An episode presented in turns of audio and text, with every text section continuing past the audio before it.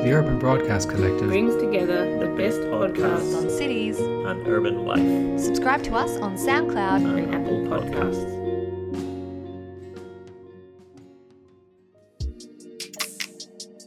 You're listening to PX79 today. The views expressed in this podcast are the individual's own and do not represent the views of their employer or any other body.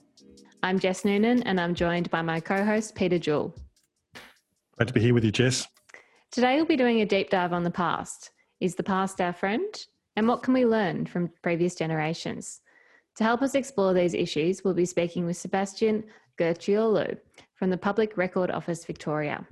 Sebastian is a professional archivist, editor, curator, and writer. He came to our attention through an article he wrote for Provenance, the Journal of Public Record Office Victoria, titled Deleting Freeways. Welcome to the show, Sebastian. Thanks, Jess, and thank you, Peter. And how did I go with the pronunciation on your name there? You got pretty close, pretty Good. close. Excellent. it's not an easy. It's it's the R, the R, yeah, yeah. the rolling R's. the rolling Get R's. me every time. Mm. now, can you just give us a brief um, background on your um, on your history? You know, how did you come to be an archivist? Well, my my way, my way in was uh, after doing a doctorate. No, I didn't do it in history. A lot of people in working in archives, you know, they they probably started off in history or or something like that. I came in via doing uh, um, uh, a PhD in critical theory, and in particular, one of the theorists that I used quite a lot in my uh, work was Michel Foucault.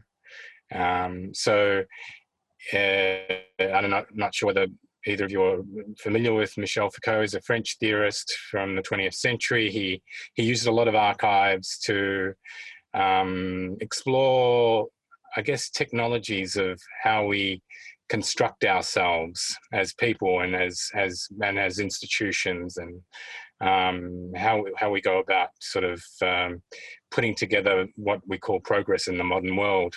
Um, and his his his way of looking at archives is something that influenced me, and it, it's part of the reason I was attracted to working in an archive.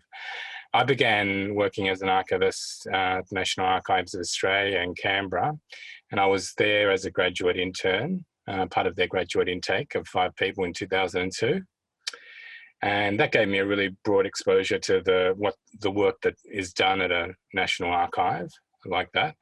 Um, and you know, I, I, I liked some things more than others. I guess I, I um, some things surprised me. Uh, some things were, you know, pretty much as I expected. Um, from 2003, then I came back to Melbourne and uh, worked at Public Record Office Victoria, which is the state archive of Victoria. And I've worked on what is mostly called the access side of the organization. So it's the side of the organization that, you know, is interested in talking to people outside of our organization, talking to the public, talking to various audiences. So I've done work. Um, I, I've worked in, in the reading room. I've worked uh, assisting Aboriginal researchers uh, as an acting uh, coordinator of the Koorie Records unit that we have at um, the State Archive. I've worked on print and print and online publications. I've done curatorial work, blog posts, articles, public talks, seminars, tours, and now I'm I'm more in the I've, I've moved into a, an area that's more about collection management, which has more to do with data, and and making the collection accessible. So, Seb- Sebastian, that's quite a, quite a range. Can you can you tell us what exactly is the Public Record Office Victoria, and are there equivalents? Many of our listeners, Sebastian, are interstate and overseas. So, are there equivalents found in other states and countries? So, what is PROV? Yeah, well, Pub- Public Record Office Victoria is the is the state archive of Victoria, and effectively, that means it's the archive of the Victorian government. Uh, now, by Victorian government, I mean here the you know that entity that was set up initially here as it was called the Port Phillip District of the Colony of New South Wales in the 1830s. And then it became, you know, its own colony, the colony of Victoria from the 1850s, and finally the state of Victoria following federation in 1900. So what we, what, what Public Record Office Victoria holds um, is the uh, is the uh, the the documentation that's been produced by that whole apparatus of government from that time on to the present. Um, PROV only came into existence of, in its current form in 1973. Up until that time, it had actually been uh, a part of the State Library of Victoria called the Archives Division. That was from 1955 onwards. Um, and uh, before that, it was it was the state library was collecting what what are called public. So it, the state library was putting together this collection um, because there was nobody else to do it, uh, and that was sort of happening from about the 1900s onwards. But the collection itself dates back to the beginning of government in Victoria, and so yes, there are equivalents in all states and territories, um, with each with their own different histories and pathways and tra- tra- trajectories of development. And likewise there's there's a national equivalent. And and this is the case in most countries. So wherever you find a jurisdiction of government there will tend to be an archival a collection of some sort that is there. Um, in victoria that that jurisdiction encompasses you know every government department and agency you can think of from the well-known ones that deal with health and education or planning and in the environment or every government run school um, and then you know, there's more obscure agencies such as, uh, for instance, um, Save the Regent Theatre Committee. That was actually set up as a committee of, of uh, you know, creature of the Victorian government, or the Housing Investigation and Slum Abolition Board in the 19, in 1936 and 1937. And then there's all the various Victorian local government bodies and all the courts, uh, from magistrates to the Supreme Court jurisdictions. All of that stuff when it's uh, deemed to be of permanent value comes to the to Public Record Office Victoria. It's not the what we have is not the only model for this kind of um, for for a state you know state run archive. There are other models um, in Canada, for instance. They tend to have a um, their national archive, which is also amalgamated with their national library, tends to have a, a broader remit, and its mandate is actually to go out and collect the records of society as a whole, not just the records of the government that it that is its major you know um, that is the major contributor to its its what it holds. And Sebastian, why were the um, public record offices um, across, I guess, Victoria and other states, why were they set up initially? Was it just simply to provide a record of our history, or was there another reason why they were set up? Well, it's all it's it's about it, it's essentially about evidence and what accountability and reliability of government. It's part of the governance structure, you could say. Now, up until 1973, that role was very informally played by the Archives Division of the State Library, and um, that was from 1955, as I said on, earlier.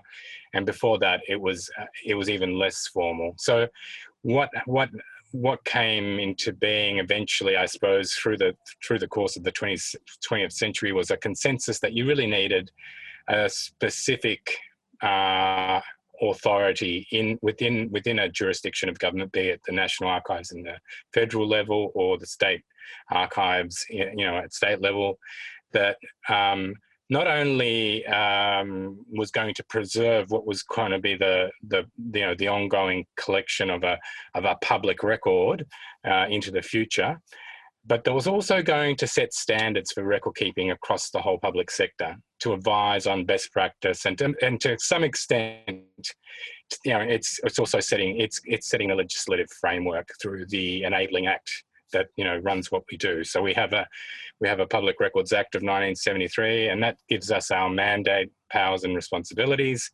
And it, and it not only does it sort of define how we as a as an organisation um, keep a collection that comes to us from government and how we make it available to people, but it also uh, structures the way that um, public servants, let's say, across the whole public se- sector, go about creating and documenting and accounting for themselves the, the documentary evidence of what they're doing of their business.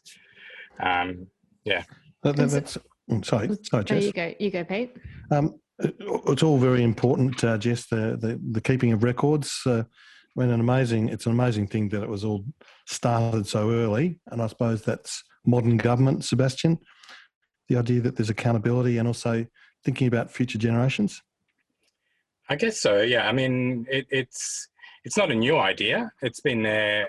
Uh, you know, responsible government has been there for a very long time. It's it's an idea that um, you know is is crucial to our democracy, but it, it at, I guess at a certain point the the archivists as a profession began to define and assert themselves and what they what they what they saw as the responsibility of an organization or a collection like Prov and what what it should be doing, what how how it had a role, a bigger role in making sure that democracy worked in an accountable way.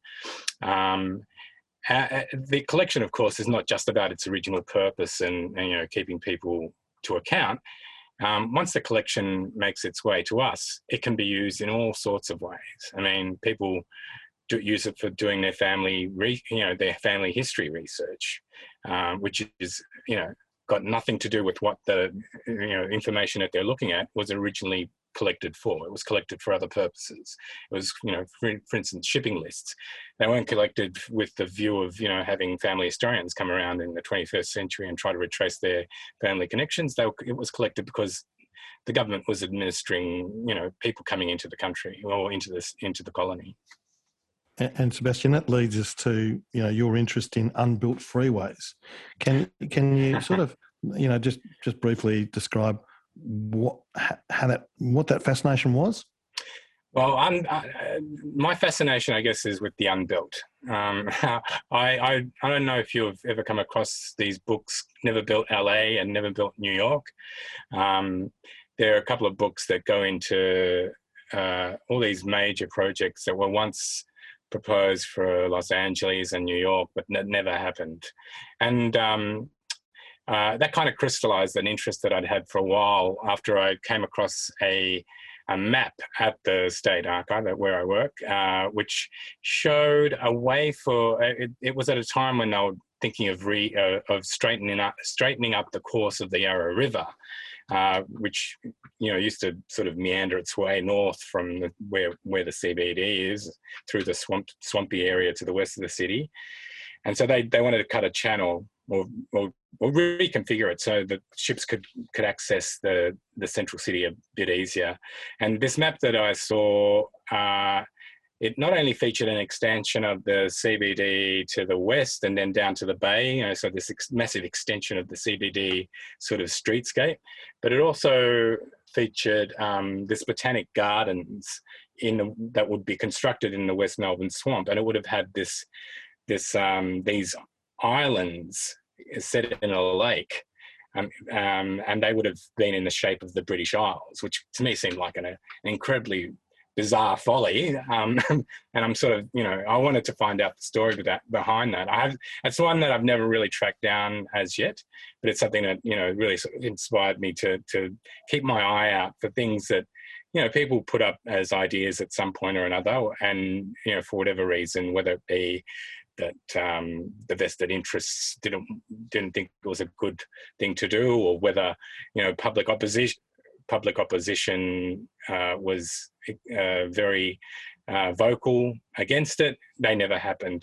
And, and on the other side, I guess cho- choosing freeways as my one of my uh, first um, forays into this area, because um, I'm currently working on a, on a number. Um, it, I, have always I've had a very long-standing interest in in how you know in public transport and and and and and uh, transport solutions. I guess um, from the time I I read um, Paul Mees's book back in the uh, two decades ago about transport, and it's it's something that sort of has been a bubbling interest of mine ever since. I think the great Paul Mees would have taught a lot of our listeners. So um, good to hear that you're a big fan of his as well, Sebastian. Mm, yeah. Um, so are you able to just set the scene, I guess, leading up to that 1969 freeway plan? Was it something that they were looking at in terms of a modernist, technocratic planned mm. city, or what was the what was the um, context? Well, I guess that it does have elements of that. Um, it's it's big it's visionary, and you know it's supposed well, to. It, maybe Sebastian, just go back a step and sure. Can, can you describe the '69 freeway plan, and then and then talk to It, it's sort of it's genesis, maybe. Or, you know what, as Jess said, the technocratic approach to city building. Yeah, sure. So in 1969, a fairly, a very visionary plan to create a network of freeways was proposed for Melbourne. Um, it it followed a period of study that was initiated by the government. And so what, what the government did was set up a, uh, a committee that involved all the major stakeholders to do with transport in the city, the railways, the roads, the, uh, the Melbourne and Metropolitan Board of Works, which was the key sort of gigantic infrastructure body um, in Melbourne at the time. And what they did there, they put together data and and did survey work and did interviews. They hired a firm that was uh, US based. I've, I've forgotten the name at the moment, but they were seen to be generally a, a firm that favoured freeway construction in the US. Um, and so yeah, the, that the kind of the kind of uh, brief that was given was, uh, you know, we, have got to we've, we want to uh, we want to put together a plan for moving people um, in 1985, and at the time it was 19 the 1960s.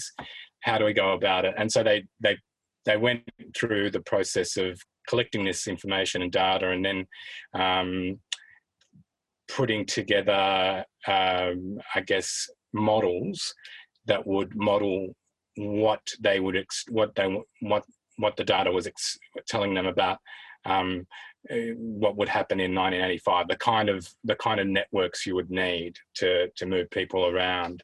And so um, it was you know apparently one of the first um, first such projects in in in this um, in this state that made you know thorough use of computers and computer analysis at, within within that kind of government study. Um, and so yeah it, pro- it, produced this monumental plan. It was supposed to be a transport plan but it was very heavily skewed towards um, uh, freeway construction. I, I, I forget the exact figures but it was like at the time in, in, in 1969 dollars it was 2.2 billion which was a lot of money back then. And about i think 200 million was earmarked for some form of some form of public transport plan. So a very minuscule part of it would have been some sort of upgrade to public transport. And it was visionary and it was like at scale. I mean this thing it would have it would have covered every part of the city would have eventually had a freeway running through it of some kind and it would have created a network effect i guess. So you could go from anywhere to anywhere so, and, Sebastian, the public records, I suppose, detail the evolution of this uh, this proposal. What um, what did you find uh, about you know the government's evolving position on building the freeways? What, what was there much in the records about that? There was. There was quite a lot um, because each of those each of those uh, organisations that I've already mentioned, those those really large post-war government um, authorities, they were, they were they, they, in a way they were they're different to ministries or to departments. They were set up for particular purposes. The Melbourne and Metropolitan Board of Works was set up, you know, as a, an infrastructure body that just covered everything you can imagine to do with um, producing infrastructure in this in this uh, in the city, whether it be water or you know building metropolitan roads or whatever. Um, there was the the housing commission, uh, which was likewise set up with you know a, a, a remit to build, you know, build large scale sort of housing. There was the railways, um, and they were involved, uh, I guess, to an extent um, in that committee by contributing what they thought to be part of the solution. Um, and the Country Roads Board, which was the predecessor to the, you know, what we call Vic Roads today. Um, and um, and then there was the Ministry of Transport itself. Um, so each of these bodies had you know, there's they not only contributed to the development of the plan, and um, and they they oversaw the committee that um, uh, was doing the study in the 60s. Um, they all they each had their own their own business to attend to about it, so that each of them will have correspondent. You know, there'll be correspondence records where they're talking amongst themselves to other to other public servants, to the ministers involved, and and so on. And they, you know, within those records, you also find, you know, their own plans and, and plan plans and and documents relating to some of these proposals that were being put forward. That the the from the from the study itself, there's there's um, there's the correspondence uh, to do with uh, the way the, it, it, it, shows you the way that the the data was being collated and analyzed. And, and, you get these different iterations of the freeway plan for instance at intervals as as as they try you know tweaking the numbers here and there and, and it spits out a different solution and they'll just move you know move these these you know free, so, so, freeways to different locations. Well, yeah. what, what, you're saying is not not much has changed from uh, 50 years ago. Um, the, the dear old Country Roads Board, which which I imagine would have been one of the main agencies in this. W- what did the correspondence records relating to the F2 freeway reveal? And could you, because your article really talks about the F2 freeway proposal a lot, can you just explain a little bit of background on that? Sure. So the, the F2 freeway proposal was a road that would link uh, the Hume up in the north, right through the city, through the inner northern suburbs. Um, uh, so you're talking about, you know, coming in via the Merri Creek, through um, Clifton Hill, Collingwood, down past the Yarra, over into South Yarra, Prahran, etc., and then right across to the Princes um, uh, out so, in the out in the east. So, so for our listeners outside of Victoria, Sebastian, coming down from the main route from the north, the main interstate route yes. to Sydney, and then cutting through the inner city through a lot of heritage areas, and then then linking up with the the major freeway uh, highway to the west. That, that's yeah. about it. Pretty much, yeah. And it basically would have been a cross city uh, freeway. It wouldn't have it wouldn't have gone into the CBD. It wasn't. It's not like most of the freeways that we have here, which are in a way, you know, they're, they're servicing commuter traffic. It was designed to be this, you know, the, the one of the major free, the first major freeway off the, you know, to, uh, in this plan to get built, and it would have made this, made this major cross city connection between those, yeah, the north and and the east, basically the the major arterial roads in and out of the city, and because it was connecting with that with that um, non-metropolitan road system, it was the Country Roads Board that took the lead on this one, rather than the Melbourne Metropolitan Board of Works. That, there was a, this bizarre sort of you know division of labour back then, where the MMBW would look after the city roads and the CRB would look after the country roads, and that one was defined as a country road. So. Um, yeah, it was gonna it was gonna basically go through all these heritage areas, particularly you know well established areas uh, in the inner city, whether it be in the inner inner north or the inner you know the inner south and so forth, and um, it immediately got opposition not only from the local councils but from a lot of you know a lot of people who were living in those areas and various community groups and. Uh, and, and it sort of they started to you know that the opposition started to grow from there it's interesting on that, Sebastian, because you know, tra- road engineers want to build roads, um, but the planners at the time must have supported these. Um, there must have been broad planning support for these roads as well. Did your correspondence come up with that as well? You sorry, your search through the records find that as well? Well, the the the, the there was definitely there was definitely when you're saying the planners, uh, I, I'm not sure who you mean apart from the people say in the who are the planners if they're not the people in the MMBW or the yeah, Country no, Roads no, Board? No, that, that's what I meant. The, the yeah. city planners, yeah, uh, the the Board of Works. Um, you know, there would have been broad support for this initiative. Um, tra- traffic engineers don't act on their own. I no, they, of course not. I know they're made out to be bad bad people.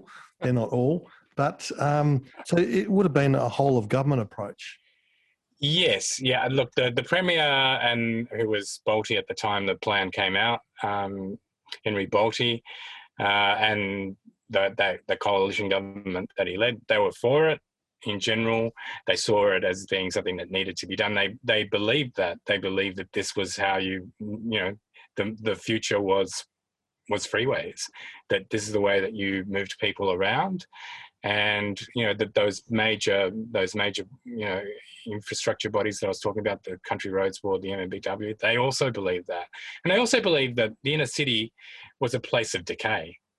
Um, it was, you know, um, you know, a few, uh, I think it was in the 50s, the Housing Commission famously did its its uh, windscreen survey where they went and uh, uh, drove around inner Melbourne and designated whole areas as um, as slum areas to be cleared. So there, there was a belief that you know this was part of a regeneration of the city, and that these areas, you know, yes, you, you, you know, it's unfortunate that you had to go through these areas, but it was necessary, and, anyway, it would help them out because it was there were areas that were in need of uh, rejuvenation as it was.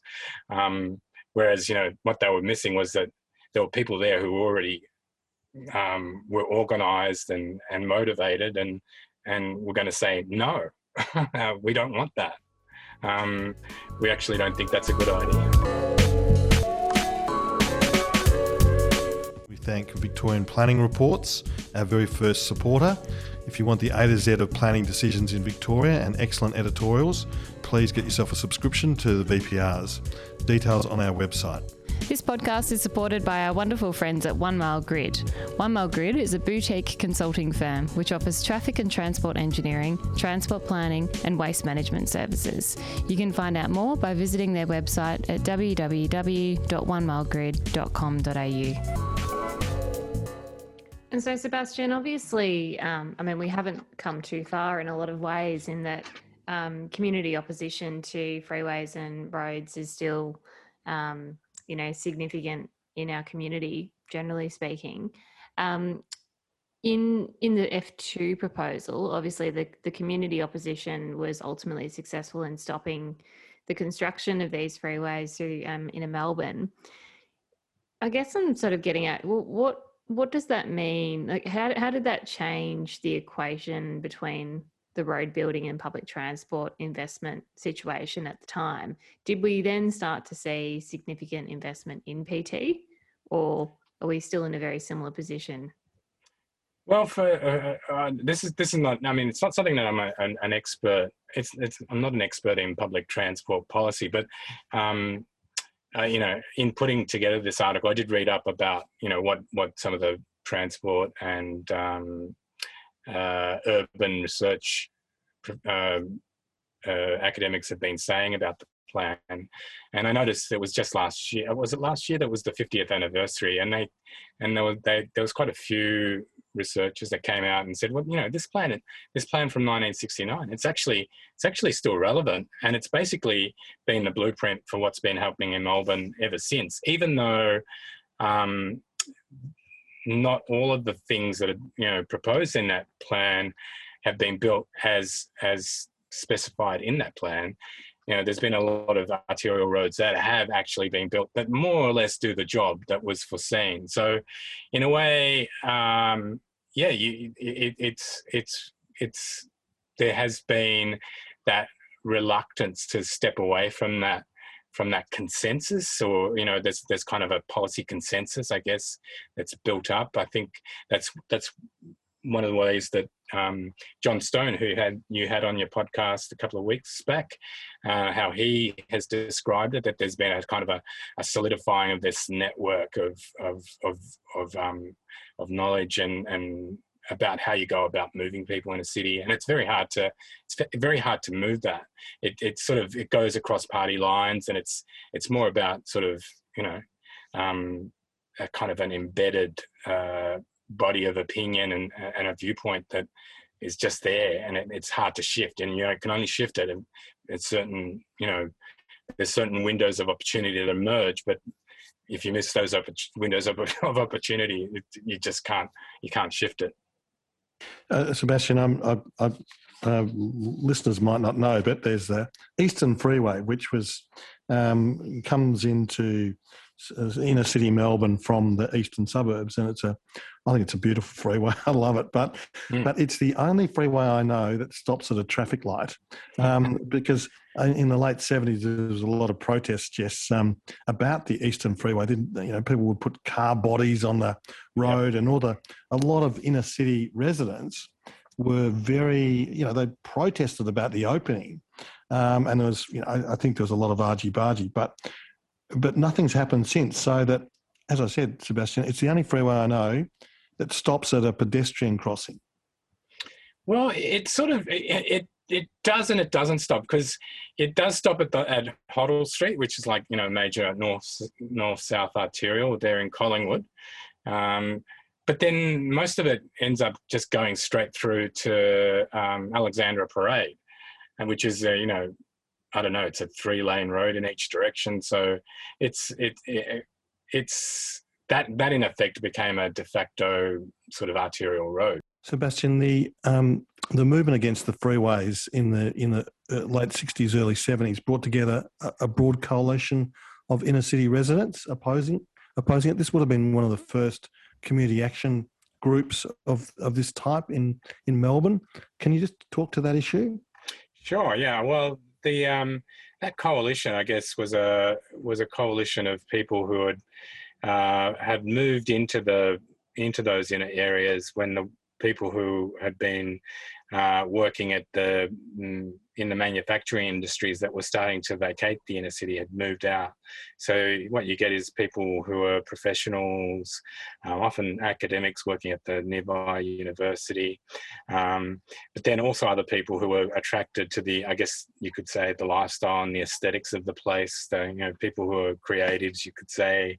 Um, who else? I mean, people who are activists in some sort of sense, um, attracted to the low rents and, and and and you know interested in the kind of lifestyle that you could have there. And that that that sort of coalition comes through in the records that I was looking at. Not only say the Ministry of Transport records, uh, which is sort of documenting the story from the government side as the government tries to manage, you know, the the task of selling this um, these proposals to um, to people in that area. Um, in particular, you know, the F2, but also the cross city freeway that would have gone from the end of the Eastern Freeway across the city uh, to the west somewhere. Um, then on the other side, there's the the records of say the Carlton Association. And there, the Carlton Association was this group that was quite a well-connected group. They were very influential. They were often academics. They, were, they, they had, you know, lots of information and connections, and they could, you know, they were they were very organised and able to put their case and um, to to the you know both the the Victorian government and the Melbourne local city uh, council and other councils in the you know that were in that in that inner area. And, and I, even, think, I think Sebastian, your article points that out that the objectives were very articulate and yes. could make plausible um, rebuttals to you know the the government agencies. Um, that's, right. fair. Yep. No, go on. Yeah, I mean, they, they, were, they were in some cases there were people that had you know the capacity to put together um, uh, documents that that put forward cogent counter proposals that within in a very informed way and um, that could challenge the you know the the technocracy, I guess the the people who are presenting a particular pathway as the only way, when they could actually say no, well we've actually got you know done research and and here's a here's a different way you could go if you just wanted to. And Sebastian, does looking back help us look forward? What can we learn from history? Well, for, from this particular episode in history that that I've I've, I've looked at, I, I guess um, you know. Have things changed at all, Sebastian? I mean, well, you, you know, your research was fifty of of a particular period in Melbourne's history of fifty years ago, but are we still do? Is this just a loop, a history I, loop? I do, I do feel that we're still, to a large extent, caught up in in in some of the same um, with some of the same issues about you know there being a particular set of in, vested interests that want to have particular outcomes and it's very hard to shift them. Um, and on the other hand uh, you know you have to have you have to have very well organized and very uh, well informed and connected people to try if, if you you know you really have to organize to if you're going to to counteract that. And I guess you know the last case that I can think of uh, where that may have been a case, you know, may have been, you know, an example is with when the East West Link was proposed, which would have been, you know, creating that that missing link supposedly between the end of the Eastern and, and the Tullamarine. Sebastian, that that conflict between sort of the inner city and and different peoples, and it's all about competing visions of the city. And I, will stick up for the freeway builders because you've got an inner city area which is super well endowed with public transport, and then you've got pretty much everyone else in the in the suburbs who are highly car dependent. Yeah. And there's going to be a tension. There's going to be different um, different values or or different um, you know different personal experiences. So for every you know for every freeway that's stopped, I mean it does affect people's ability to connect. Am I? Uh, it's all about arguments about the city future, isn't it? I, agree. I, mean, I'm not. I'm, I'm not having. I'm not trying to have a go at people that are living in the suburbs who who are for all for you know they really are dependent on on cars for their mobility. They have to you know make that journey. The the public transport options are so limited.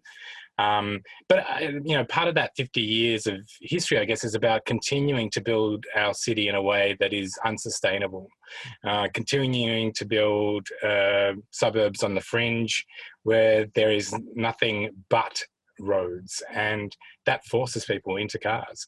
Uh, there's no attempt to um, really provide viable public transport options in those areas that connect up with where they need to go. Um, so it is about competing views of the city, and and I, I guess um, you know most governments that have come in have have had those people that are in those areas in their minds when they're doing their their calculations on who's going to vote vote them into government and what's going to what's what's going to keep them in government. Um, but you know, I, I guess there must be you know the, the utopian in me makes me think, well, there must be a way beyond this, you know, this kind of inner city versus outer city. Um, there, there's there's there's cities in Europe that have gotten beyond this. Surely that we've we've taken the USA as our model, um, but there are you know the Europeans have taken a very different approach uh, to the way they put their cities together, and it seems that maybe we're just not you know the, the consensus here just hasn't hasn't looked at that as a as a as a different way to go about it. I don't know. What do you think? Jess what do, what do you think? I mean i, I, I think that there's the I, I think there's a great tension and that the metropolitan area and, and for australian cities most people live in the suburbs. Most people rely on a car. For most people it generally works. Um, but there's uh, there is a another area where it, it, doesn't work. What do you think, Jess?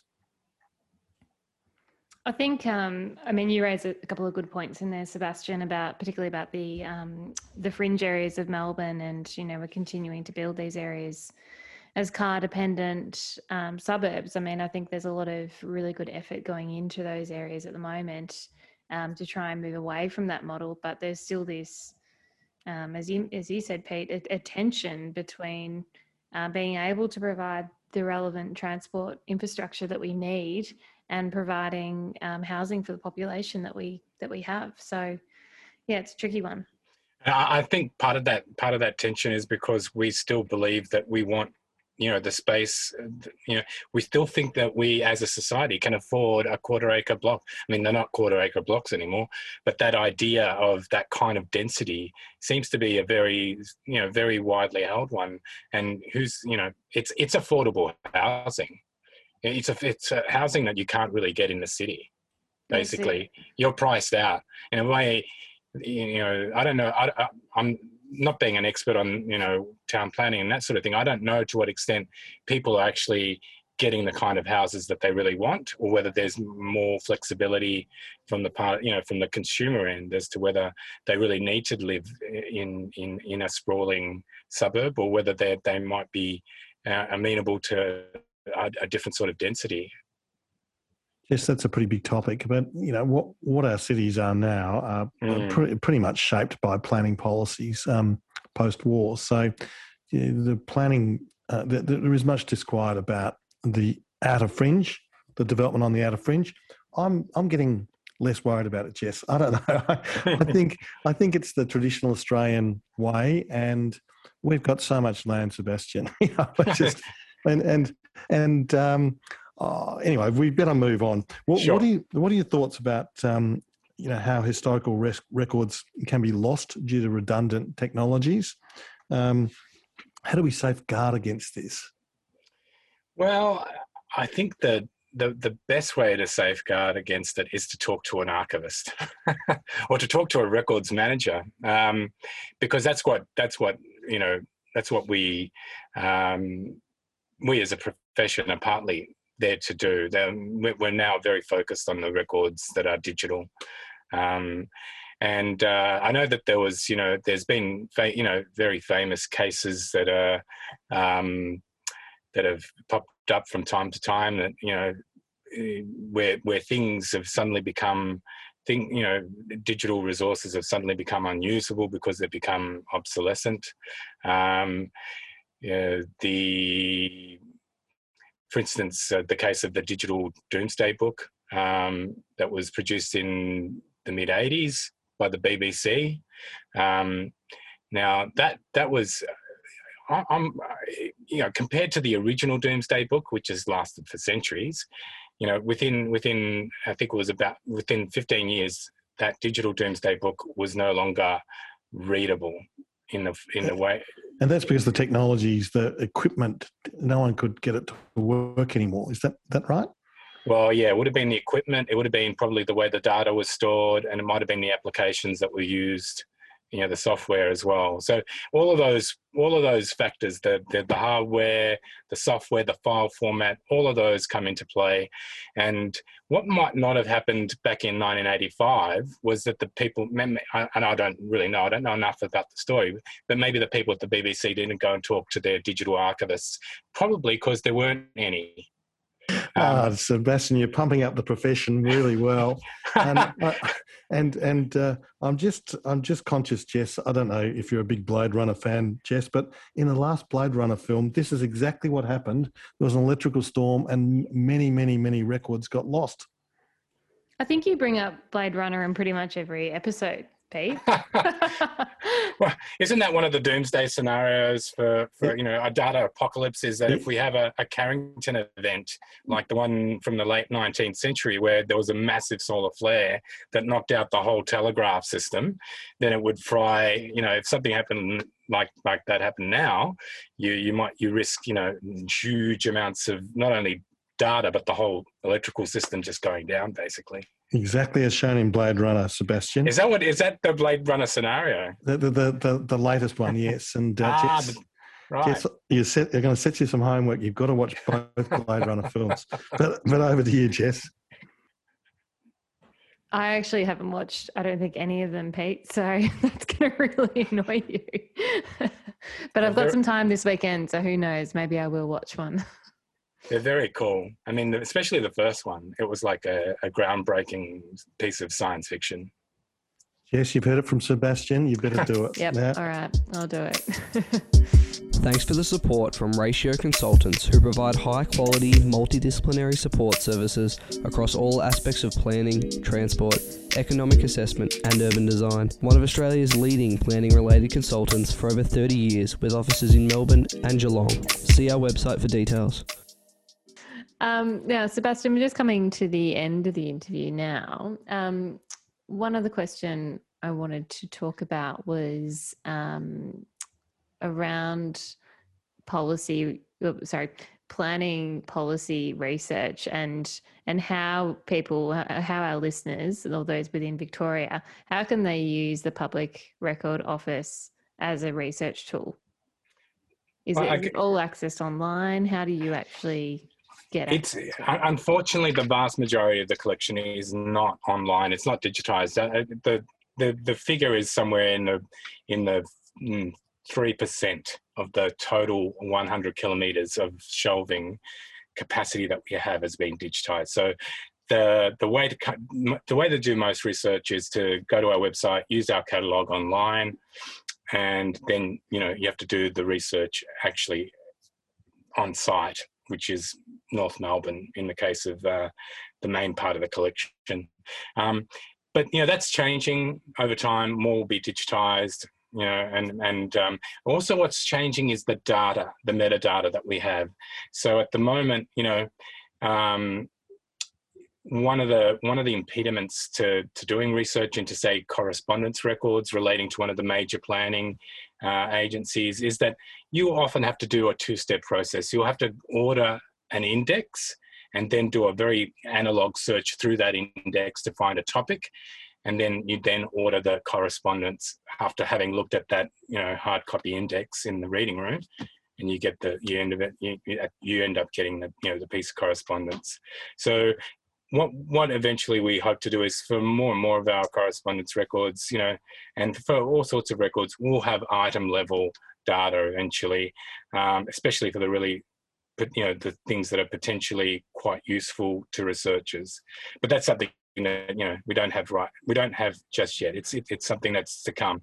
Um, but I, I, guess anywhere where you know anywhere where a government has interacted in a process uh, in a planning process you know you can expect to find records that might be potentially of interest.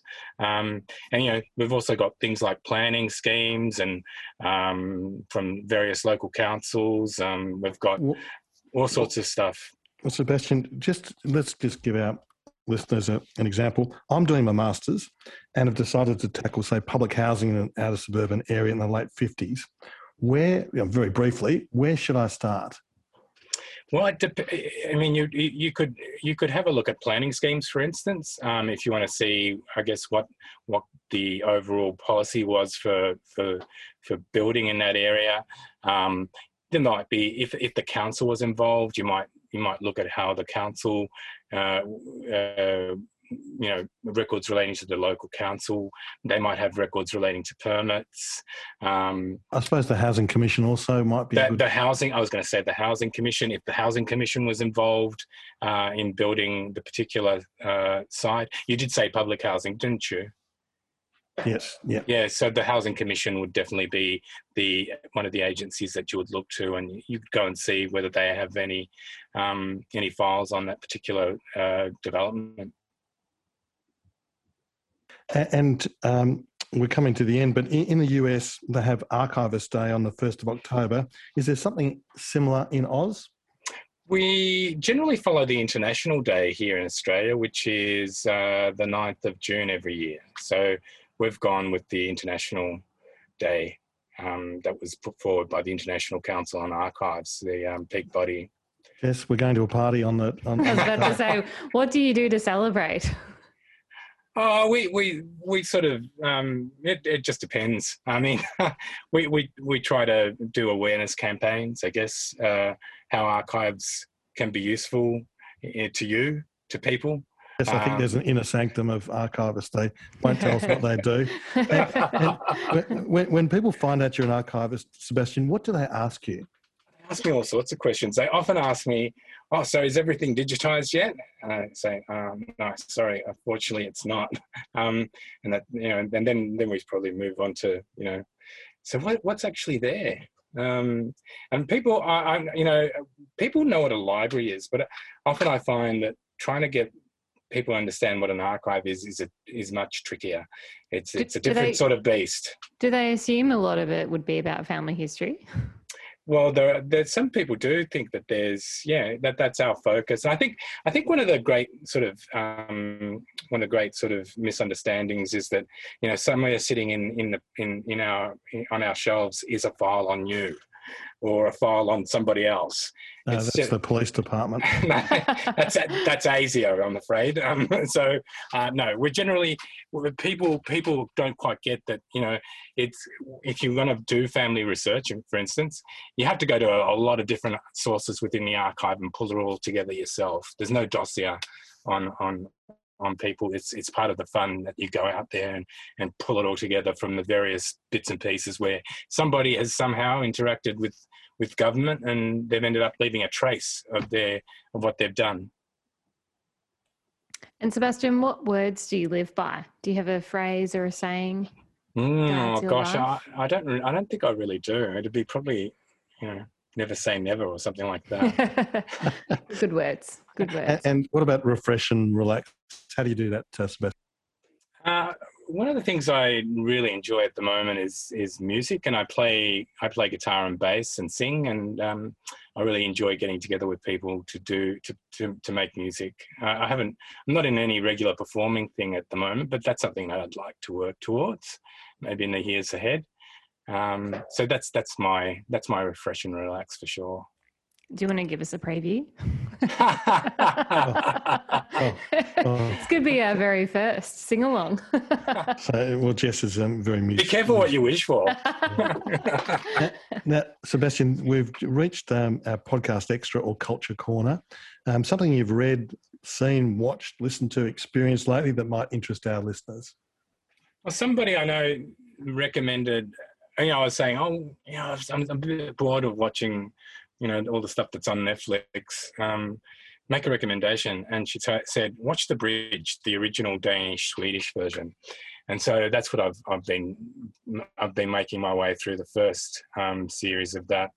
Um, I've been to Copenhagen, but I, I, can't recall the place being as minimalist and as austere as it was, uh, as it's depicted in that in that TV series. Or maybe maybe those scenes are in Malmo across the other side. Anyway, it's a it's a really it's a really fascinating um, uh, detective series, I guess it is. Uh, and I, I'm one of the things that I've been so impressed about the series is the the Saga character. I don't know if either of you have seen the show. It's, it's she- too dark for me, Sebastian. Is it really? Yeah, I can't. I can't watch those noir, those um, Ah, Nord, Nordic noir things. I can't. I can't watch them. Too scary. Well, one one of the, the central one of the central detectives, the Swedish one, is somebody who's got. I think she's got some form of Asperger's or something like that, and she's she's just a fascinating character. To, I've never seen somebody, you know, with that kind of, um, you know, with that with somebody who has that Detachment? working Detachment? working yeah work and but, but the, working working in a you know, in a normal normal inverted commas job um, and you know her the way that she sees things being such a challenge to everybody else all of her colleagues i mean they they they find it really you know they find her strange but she finds them strange and she doesn't get them and Wow. so it's it, it sort of cuts both ways it's interesting that you know things that make complete sense to her make no sense to other people and vice versa and it, it's it's really interesting in that way I know people like that, Jess. And uh, your podcast extra, Jess. Well, I don't have any books this week, Pete, but um, I have an experience. So on the weekend, uh, we were up in Milawa, up near Rutherglen, for um, a friend's wedding, which was lovely. And um, we ended up staying. We we booked accommodation very very late in the piece on a long weekend, which is never a good um, combination. so we ended up staying at a lovely little homestay or a farm stay, I should I should call it more accurately and it was just beautiful. It was it was so we were staying in the main house with um, this lovely older couple, um, both in their eighties, and um, it was really lovely. It was just like staying with your grandparents on a farm in the middle of nowhere. We had, you know, a, a four-hour long chat over a cheese platter. We had three-hour breakfasts every day. It was just beautiful. So that's my podcast. Well. Jess, you're a very good you, Pete? mixer. I've got two, I've got two. One, uh, uh, uh, an old family friend, uh, unfortunately died, and we had the funeral the other the other day. But what struck me, Jess, is that they've wrecked the hymns. Like I, I love hymns, and um, I used to have to sing them a fair bit when I was at school. But they've brought in these sort of kumbaya hymns that no one knew, no one could understand, and it was just awful. So. I, I, please bring back, uh, you know, to traditional hymns, and and the other podcast extra I've got is that Sebastian you inspired me to look up my uh, grandfather's uh, First World War records, and I checked the checked the Canberra. I don't know what it is, the archive, but they came up straight away. I typed in his name, and bang, thirty three pages came up wow and, and uh, of his time in, you know, when he enlisted, all the forms are there. So all the bureaucratic forms, Jess, and they're fascinating to read as well because they reflect the times. Uh, you know, when he enlisted, what uh, you know, what oath he had to do, the ship that he embarked on, um, and you can, and then, and then of course you can look up the ship. What, what was the ship he went on? What Yeah. was the ship he came back on? When he was in France, where did he go? Um, injuries, that He- sort of thing. Yeah, he had to go to hospital at one stage. Yeah. He had to leave to Italy. He, you know, where uh, you you don't know precisely where he was, but um, and then and then coming back to Australia and you know the you know uh, being uh, you know leaving the army and his correspondence after he left the army for certain things. So, and I, I found it within literally a minute, and I've shared it with family members and uh, my uncle, his his son. He he knows nothing of his father's war record because he never talked about it. But here we are, Sebastian. So the marvels of archives. Yeah, well, you Thank, know, thank you, thank you to you and your tribe. no worries. I'm I'm glad that you that you made that find. and, and it's all there. So anyone who's who's had a, a member in the, the services, first war, first or second war, they can look it up straight away. But Sebastian, you've been a wonderful guest. I've learned an awful lot. Jess, you've learned a lot that you Definitely. must watch Blade Runner and, and, and, and other things. And uh, listeners, you can look up um, Provenance, the journal that um, we'll put a link in on our webpage to Sebastian's articles. So keep keep up the good work, Sebastian, and um, thank you so much for being here today. And listeners, if you like this podcast, please push the subscribe. But um, Jess, terrific doing interviews with you always. Thanks again, Sebastian. Thanks, Thanks to you Sebastian. both.